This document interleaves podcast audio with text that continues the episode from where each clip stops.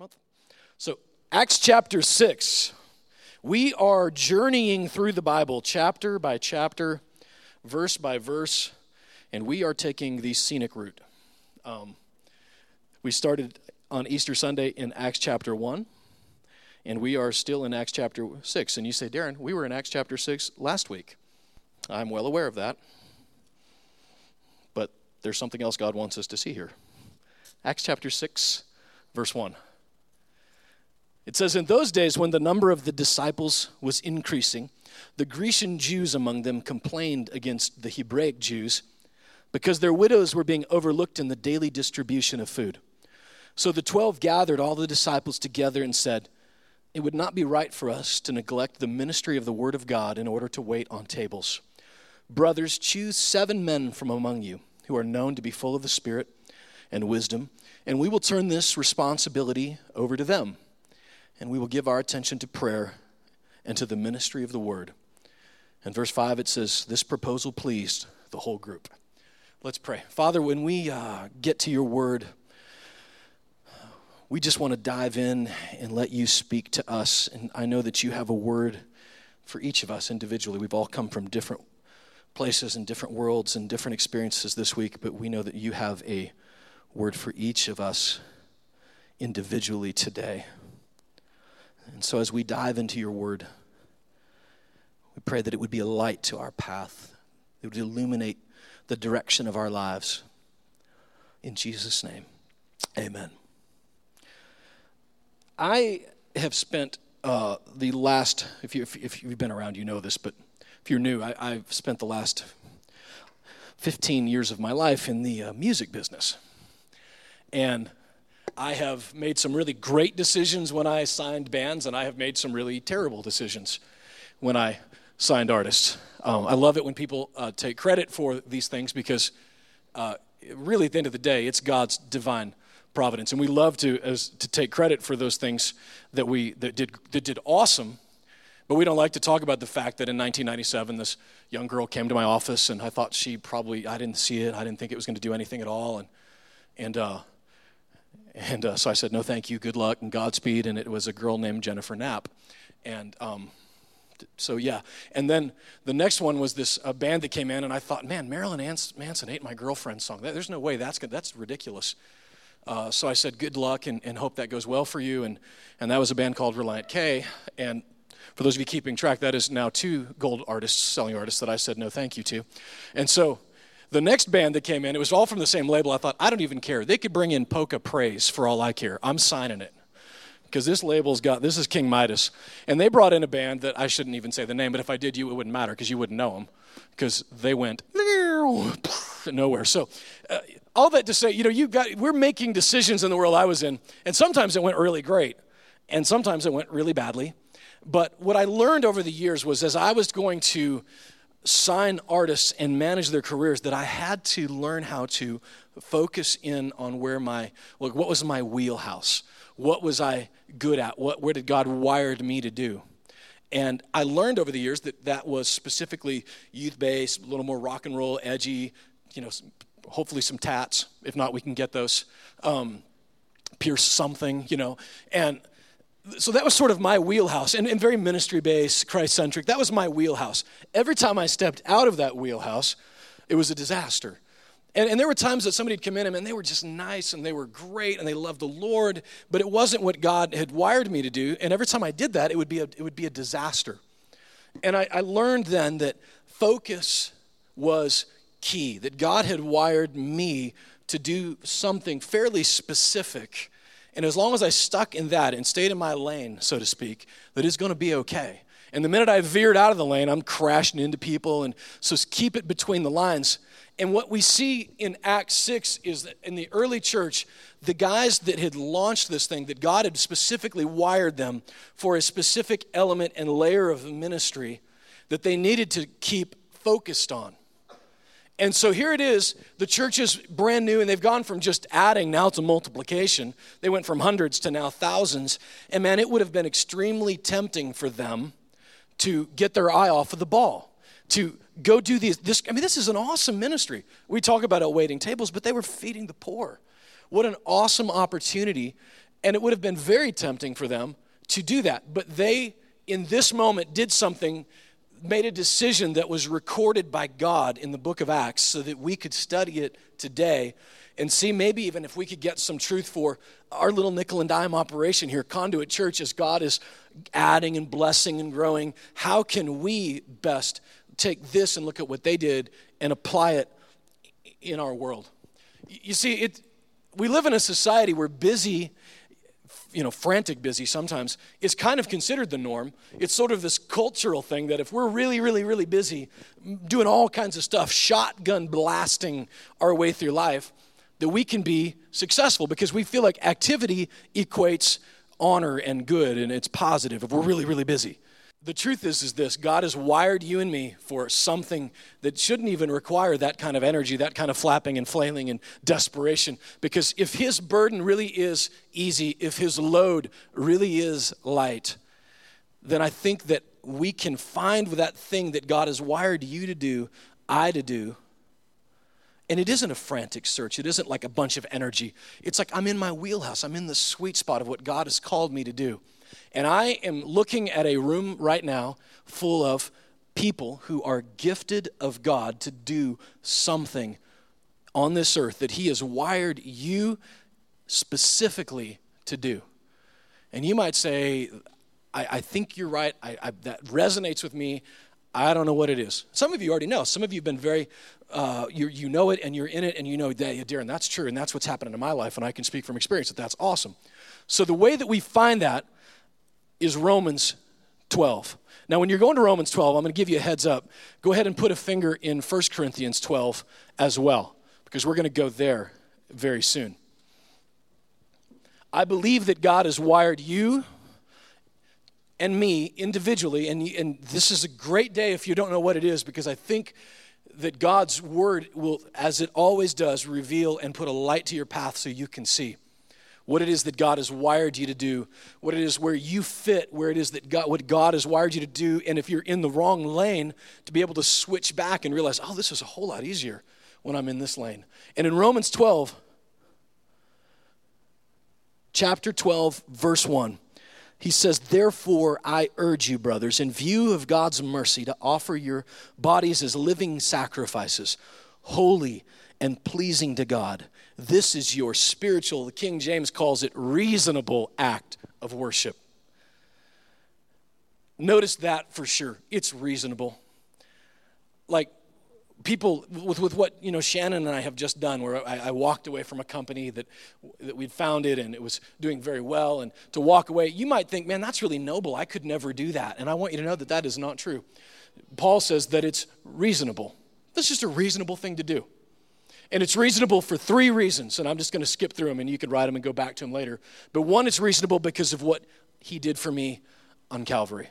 And I mean me, and I mean you. That when he was on the cross, somehow this miracle was that he thought of me and my garbage and my stuff and what, he, what I was, had done, will do. He thought of all of that. He thought of you and I. And because of that, and that even would be enough, it's just reasonable it's just a reasonable thing. So, not only for what he did on Calvary, but for where you're going to spend eternity.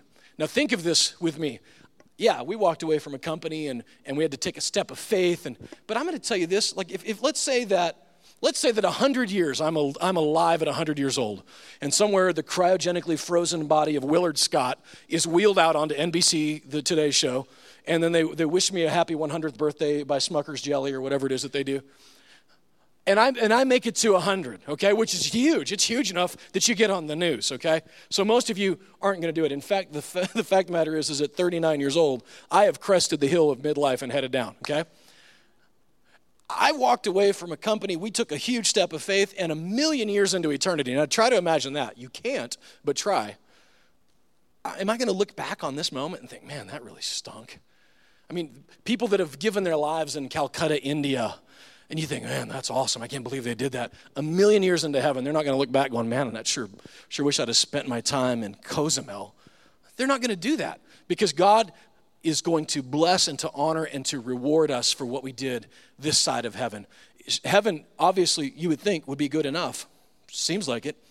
But for some reason, there's something that Jesus, and if he says it's a reward, I ought to believe it for us doing that, for the sacrifices we make this side of heaven, reasonable, offering our body as a living sacrifice, that we should know that it's going to be rewarded perfectly. And the third reason is what it does for me presently. If you want to be depressed and to be dreary, then spend your days worrying about your stuff, your trinkets, your hobbies, your problems, and isolate yourself off and see how that goes for you. That is a great ticket for being discouraged and alone and depressed. Jesus says, with the measure that you mete it out, it will be met back to you. He knows that I and you are intrinsically wired to serve, to give. And as we do it, and if you've done it, you know it to be true. Talk to anybody that's gone to Haiti or to Africa or Indonesia or wherever and ask them how they felt when they came back. Not a single one of them would be, oh, it was terrible, it was awful. No, it was awesome. Because we go there to, quote, bless the people, and we come back realizing, man, they just blessed the socks off of me. That's what Jesus said would happen. That with whatever measure that you meted out, it would be met back to you. And as we are living our lives individually and corporately, if we are giving out of our lives, we're going to be blessed and blown away and full of joy. Now, go back with me to Romans. He says this. Well, I'll tell you what, let's skip ahead just for the sake of time to verse 6. We all have different gifts according to the grace given us. And then he's going to go on and he's going to list spiritual gifts. Now, tune in here for just a second. The word gifts here, spiritual gifts, if you will, this is the only time in the Bible when the word spiritual gifts is used. And now some of you, students of the Bible, are like, no, no, no, I got to throw a flag on the play. Because in 1 Corinthians 12, Darren, I know that he uses the word spiritual gifts. So let's take a detour to 1 Corinthians 12 and look at that. And I'm going to show you something that I think will be helpful for you. I know it was helpful for me. When he says, verse 1, 1 Corinthians 12, now about spiritual gifts. If you've got a King James Bible in here today, you might notice that that word gifts is in italics whenever you see a word in italics in the Bible, that's there and it's noted because it wasn't there in the original text.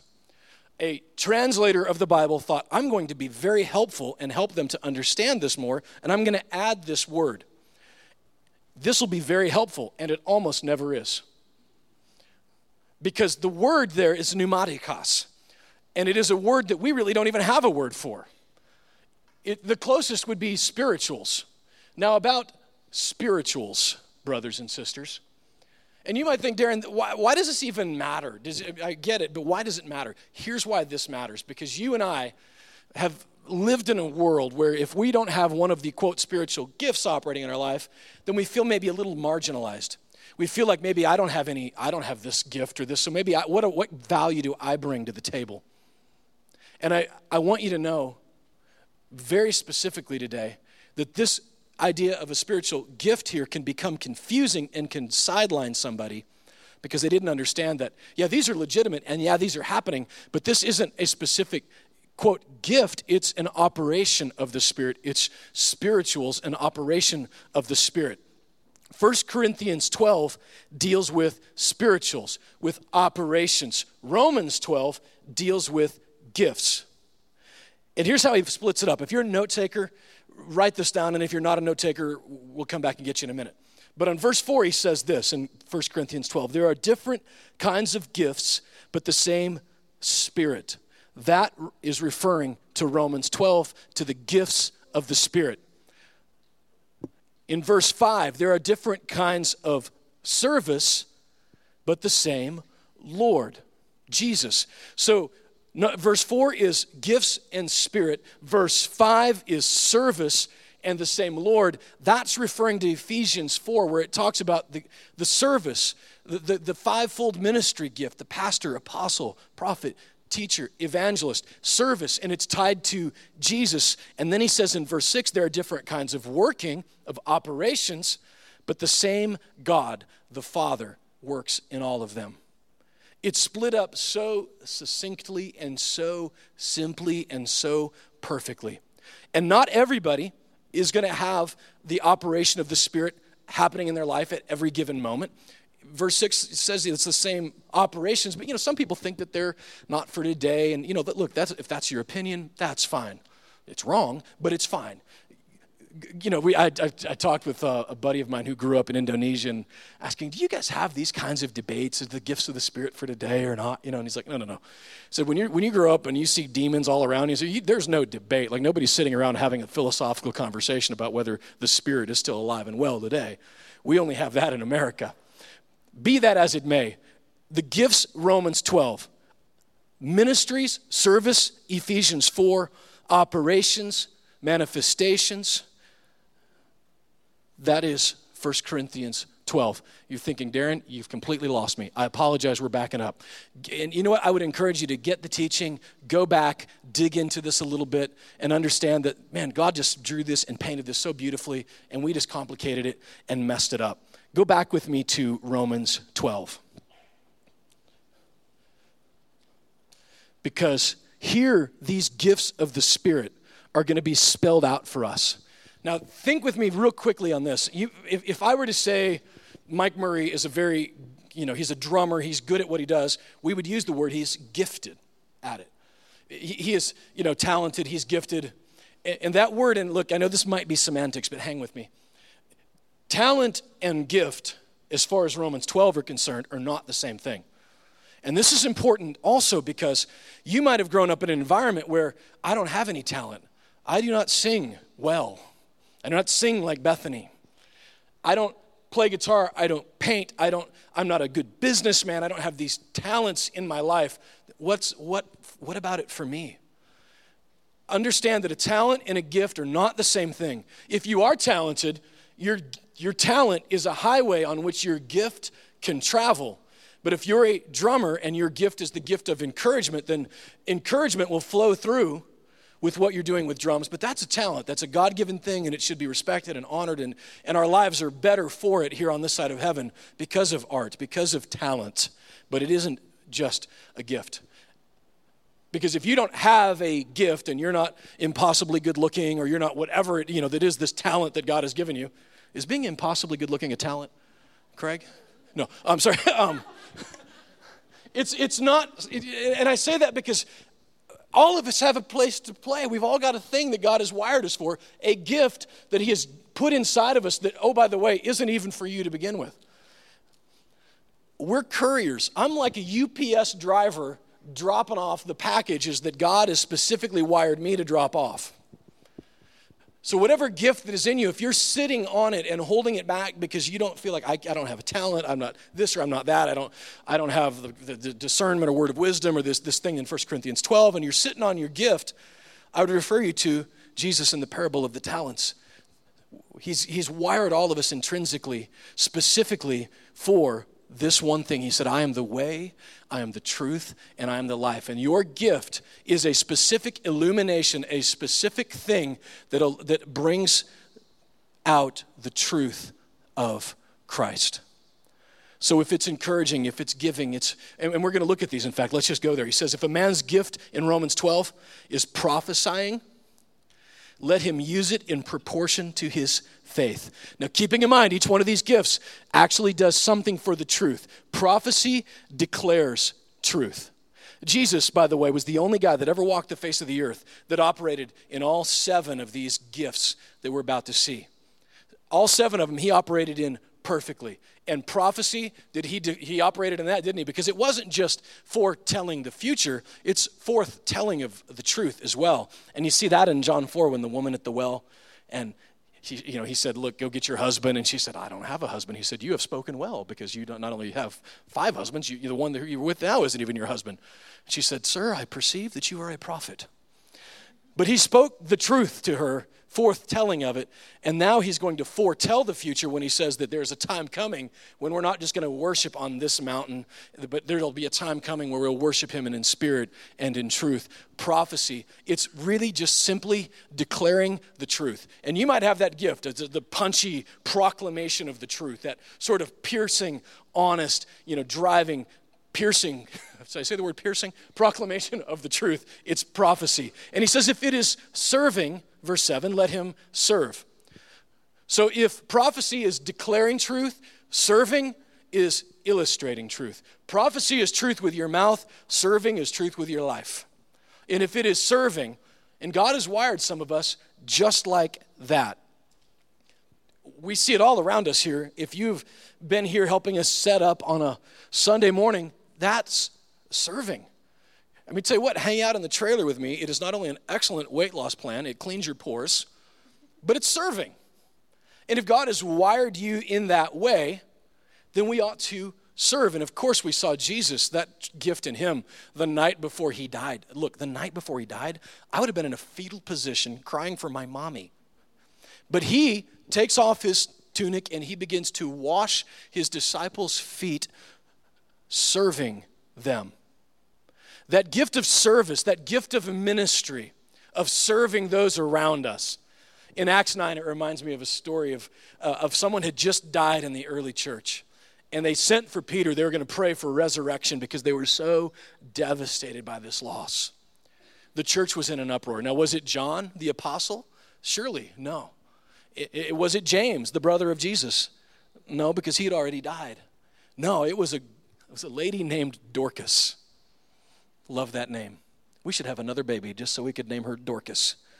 What a beautiful name. Let's call her Dorcas. If anybody's baby is named Dorcas, I would like to apologize and tell you it was nice to see you today. And anyway, now that you're marching out the back door. No, Dorcas, but her gift wasn't any of that. She wasn't a prophetess. She was, her gift was sewing clothes. She sewed clothes for those around her in the church. And they were, that gift was so beautiful in her, and she was so appreciated and so valued that when she died, the church went bonkers because they were so bummed. And if you've been around somebody whose gift is the gift of serving, you know what that feels like. When they're not there, you can feel it. Sometimes when somebody leaves a, something, you know, it's like pulling your hand out of a bucket of water. You just you don't even know they're gone. But then there are those when you put your hand in it, it's like putting your hand in a bucket of clay and you pull it out, and there's a distinct print left from where they were. And that gift of service that God has wired in some of us, ah, that's what that looks like. And if it is teaching, let him teach. If serving is illustrating to, uh, truth, teaching is clarifying truth. And Jesus did that, didn't he? In Matthew chapter 5, when he talked about uh, if, if you don't, you've heard it said, don't murder. But I say to you, if you've even been angry in your heart towards somebody, he was clarifying the truth, clarifying the law. It says that the simple people, me by the way, heard him and thought, this guy teaches awesome. He was a teacher, the gift of teaching. It's clarifying truth, making it understandable, so understandable that a kid can get it teaching the truth. And if it's contributing to the needs of others, let him give generously. So, in, oh, I skipped encouraging, didn't I? Go back to verse 8. If it is encouraging, let him encourage. And encouragement, man, you've been around these folks before the, the folks that can encourage you when you're down, they can give you a little kick in the pants to get you back up and running again. It, that, that, it's what happens in a small group environment. It's why we're going to have those here at some point where we're going to, very soon actually, the, to allow that gift of encouragement to be around each other. When Jesus sent the disciples to the other side of the sea, he said, Go over there. And then it says that the storm came and they were a little freaked out and a little panicked. Now, they shouldn't have been because Jesus told them to go. So they, were, they should have known they were going to be okay, but they didn't. And here comes Jesus walking out on the water, and he says to them, Don't fear, be of good cheer. He's encouraging them, the gift of encouragement. If it's contributing to the needs of others, let him give generously. Contributing, that's furthering truth. Because let me tell you what, as cheap as we are about everything we do here to help further the truth, to further the gospel, there are just some things, it costs money to get on a plane and go to Haiti. And there are those in our world whose gift is the gift of giving. All of us are called to give. All of us are called to encourage. All of us, but some of us have a gift for it. Some of us, we're writing our tithe check out. It's like, okay, that is $363.84 rounding down. And, and, and you know, look, at least you're tithing, so I'm not busting your chops for that. But some of us, it's different. It's like your gift is to generate revenues and to give them away to the furthering of the truth of the gospel. And we need that here we need it all around the world to further truth with the gift that you have. If it's leadership, let him govern diligently. And man, there are those, you know, if you have you been around me, this is going to be a newsflash. This one is not my gift. Administration, I look at spreadsheets and my eyes roll back in my head. But Jesus, when he had 5,000 people, somebody had to say, hey, we need to split these folks into groups of 50 so we can administer this truth administer it properly. And we have those folks around us. I, I think specifically of Teresa, because God bless her. When you go on a trip with us, Teresa Swain, um, you, you talk about a spreadsheet and some documentation and some things that are taken care of. That is the gift of administration, and it is a gift that our body needs. We're blessed because Jeremy just came on board this week with the gift of administration. My wife, this whole little operation out here, um, while I'd love to sit and take the credit for this, uh, volunteers, buying the pipe and all this stuff, man, my wife is just driving that stuff because it's a gift that she's got in her life. I, on the other hand, do not have that gift. And I'm okay with it. I, I, you know, and like any of us, we can get into one of these things and we can, we can, you know, stumble and trip our way through it. But when we're in our lane, and this is not my lane, okay? We're in our lane, it works beautifully. If it is showing mercy, let him do it cheerfully. And that one is radiating truth, showing mercy. With our brothers and sisters in Jacmel, Haiti, we are showing mercy to them. Sure, go get a job. Go do, I mean, yeah, in Haiti, right? Go get it. We're showing mercy to them, to this family. And Jesus said to let your light shine. You've heard this passage, but he says that they will see what? Your good works and glorify God in heaven. Let your light shine that they will see your works. Your light isn't us with a billboard, it isn't us with a bullhorn or whatever marching on the Capitol steps. It's us doing good works, and it shines a light. And they will glorify God. And there are those that are around us, man, they have the gift of mercy. Jesus, when he went to Lazarus' house and Lazarus had died, it says that he wept. Now, keeping in mind, he knew he was going to raise him from the dead but he empathized with them and he wept. And the word wept there is the word like kick in the gut kind of weeping. That is what happened to Jesus when he wept at that tomb. He had the gift of mercy. And man, pray that God would bring many, many more people in our midst with the gift of mercy because our world needs it. And it is a, one of the most profound ways of radiating truth is by showing mercy. Now, that is it. Seven gifts of the Spirit. Again, you might say, but I always thought there was 19 or I was innumerable. The only time that gifts and gifts and spirit are used is in this passage. These are the gifts that the, that the Lord has given to us to deliver. And you are a little U Haul truck designed to drive around and give out your gift of encouragement or mercy or whatever it is. You're delivering your gifts. How do I know what it is? Think with me on this. Let's say I kicked the bucket this afternoon and you have been tapped to be the new pastor of Conduit Church. Think with me, like, what would you, you look at our little body and think, oh man, I, there's a, I, this is the first thing I do to straighten this place up. What would that be? If you're into prophecy, you'd be like, yeah, we really need to have more truth. We got to be speaking the truth, declaring the truth, get these people whipped into shape with the truth. And if you're prophecy, that's probably what you'd be doing. If yours was serving, you'd say, man, we just, there's so much need in our community. We need to be doing more serving. We need to be in the community, serving our community, loving on our community. If it was teaching, you'd be like, Darren, I'm glad you kicked the bucket. Now we're going to be doing more hermeneutics and homiletics and halfway in between hermeneutics. We're going to dig deep into the word and teaching. And if it's encouraging, man, we're going to dive into these small groups because we got to get on that soul level with each other and encourage each other with the truth. If it's administration, you're like, man, there's a big need for that right now. We're going to administer this thing into the ground, man. We're going to, you guys need to get your act together. It's almost like Seinfeld. Remember Festivus? Anybody? No? I got a lot of problems with you people. because your gift, that's our tendency would be to say, whatever your gift is, I need to, we need to, I should say, do that. And it's as a pastor, you hear this a lot. Well, here's what we need to do. I think we need to do this. And it's awesome because what you begin to see is as someone is saying, what we need to be doing is you're revealing the gift that God has wired within you. If someone were to walk in, I were to say, you know, to Kyle, hey, could you go get me a glass of water? And if he were to come back in and he were to trip and fall and spill the water all over the place, what would your reaction to that be, right? Besides, like, is he okay? And then you laugh? No. He would, everybody be like, ah. And some of you would be like, your first reaction would be to go and to get a, a mop and a broom and, and to get that figured out and to, and to clean it up immediately. Some of you might say, you know, look, uh, Kyle, thus saith the Lord, as you're walking in, you know, you be careful of the pitfalls of life that might befall you. And uh, because maybe your gift is prophecy if it's giving, you're like, man, we should never have these slick floors in here. I'm going to write a check and we're going to get some carpet in here. We're going to fix that. We're going to, whatever your reaction is to a given situation in the body of Christ, including and not limited to that, a situation in the body of Christ, whatever your reaction is, is most likely your gift. Now, the problem we can run into is this I get to thinking, I'm a, a, a, teaching guy, so I, I, get to think of that's what we need to do. It all evolves through that. And if you're a mercy person or if you're an encouraging person, what you can end up doing is thinking, man, everybody's got this all wrong because they're not doing it. Can't, I mean, can he not see what's going on here? And the answer is no, probably not, because God didn't wire him that way. He wired you that way. And if you're thinking, man, I need to, this is what we really need to get together, you're probably right. And God might be just tapping you on the shoulder to be the one to do it.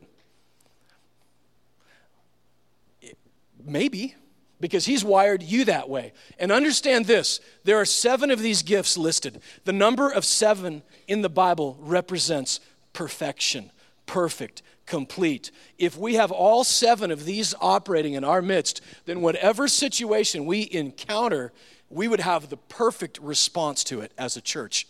That's why when I hear somebody like Anne Rice say, I'm checking out of Christianity because there's a bunch of hoodlums and hypocrites, and absolutely. I've, I've heard it said before, but if you find the perfect church, don't go to it because you're going to mess it up. And the, and the reason is, is because we, we all are uh, levels of that, but the, the, the, point I'm making with that is specifically that we need each other bad. And we're going to have some hoodlums and some idiots and uh, everywhere, right? And Jesus died for that idiot just like he died for you. The same blood that was shed for your sins was also shed for that hypocrisy. And we all stand on a level playing field before the Lord. Now, if we're taking ourselves out of a body of believers where we don't have the opportunity to encounter a situation with all seven of these gifts together, then we're in danger. We're isolated and we're off from it. But if we're together, we're going to have somebody who knows how to administrate it. We're going to know somebody who can teach our way through it, somebody who can encourage us, somebody who can financially support it. Because all seven of them together operating beautifully and functioning properly, man, that is the bride of Christ. And that is why he said, if you are a hand or a thumb, he, he uses that metaphor of a body. If everybody's doing their part, man, if you don't think your big toe is important, cut it off and see how that works out for you. Everything's important. And instead of trying to tape a thumb to your forehead, man, keep it where it is, and then you can eat nachos. Because the opposable thumb. Do you know what? The thumb is very important appendage. Keep your thumb where it is. Don't tape it to your kneecap. Be who we are, be where you're wired to be. Think with how God has wired you. And I just want to tell you, we need you. At Conduit, the body of Christ as a whole, we need you. We need more encouragers. We need more people working in mercy. We need more people giving. We need more people teaching. We need people who will say that what has God wired me to do, and I'm going to go do that. I'm going to go deliver that around. If it's in my day job, if it's in my hobby, if it's in Haiti, if it's on a Sunday morning environment where we need more people to serve. What is it that God has wired you to do? And I promise you this, and we're gonna we're gonna land. So, I mean, worship team, if you want to come back, get your tray tables up, your seat backs up to their upright position. We're coming in. We might circle once, but we're, uh, we're coming in. Is that we need you. God has wired you specifically and intrinsically to do something, and if you're not doing it, I can't eat the chips because I don't have the thumb going. I mean, I can, but it's just, you know what I'm saying? It's difficult. It doesn't work properly. And if you're on the sidelines because you didn't think that I don't I didn't feel qualified. I didn't think I got great news. Every single one of us has one of these primarily operating in our lives. Unwrap it. Open up the door and deliver your package to the body of Christ. Because if I don't have the gift of encouragement in me, I need you because you're the one that delivers that gift to me. If I don't have the gift of administration in me, can I get an amen? I need someone to deliver that package to me because I don't know how to do it. We all have to deliver our packages because that's what God has wired our body to do, to be. And if we allow the Spirit to move through us and the gifts, we're an unstoppable group of folks. There's no limit to what God can do through us because you're doing your part, I'm doing mine, and we are functioning as God has wired us to function. So ask yourself,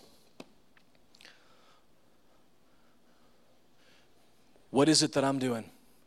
Am I in the wrong lane? I promise you, there's great freedom if you just get over to the right one. Am I hiding my gift under the, the bushel, as, the, as Jesus said in his metaphor? Man, un, unpack it and share it with all of us. And you will have an amazing life in the present as God meets it back to you. You'll have an amazing life in the future as you and I are sunning ourselves on the beaches of Lake whatever in heaven with the rewards that we've had for that. I, I want to pray for us. And as we worship today, understand that we have communion available every week. And maybe it would be an opportunity for you to say, God, I am sorry. This gift that you paid for on the, on the cross for me, that I've been holding back and hiding. A moment of repenting isn't just boo uh, hoo and snot, it's just changing your mind. I'm changing the direction that I'm going. And there's no better place than to do that than at the table of bread and of, of, of blood of Christ, the body and the blood of Christ. No better reminder for us than that. It's available for us. And as we worship, maybe, maybe God just wants you to sit down and write some notes out to yourself, to write yourself a little note of what it is that God is doing in your heart. And as we do this, as we worship, know that there'll be some buckets that'll appear magically on your table. And that's an opportunity for you to, to give and to be a part of our church financially. If you're a visitor, don't worry this. Hang out with us, but that's there, and those visitor cards could go there. But most importantly, if you don't do anything else today, ask yourself what is the gift that God has given me, and how can I properly deliver it to the world around me? Father, thank you for your gifts. Might your word be a lamp to our feet today to show us the direction and the path that you have for us. Revealing and opening that gift that we could give it to the world that you have given to us. We ask for it in Jesus' name. Amen.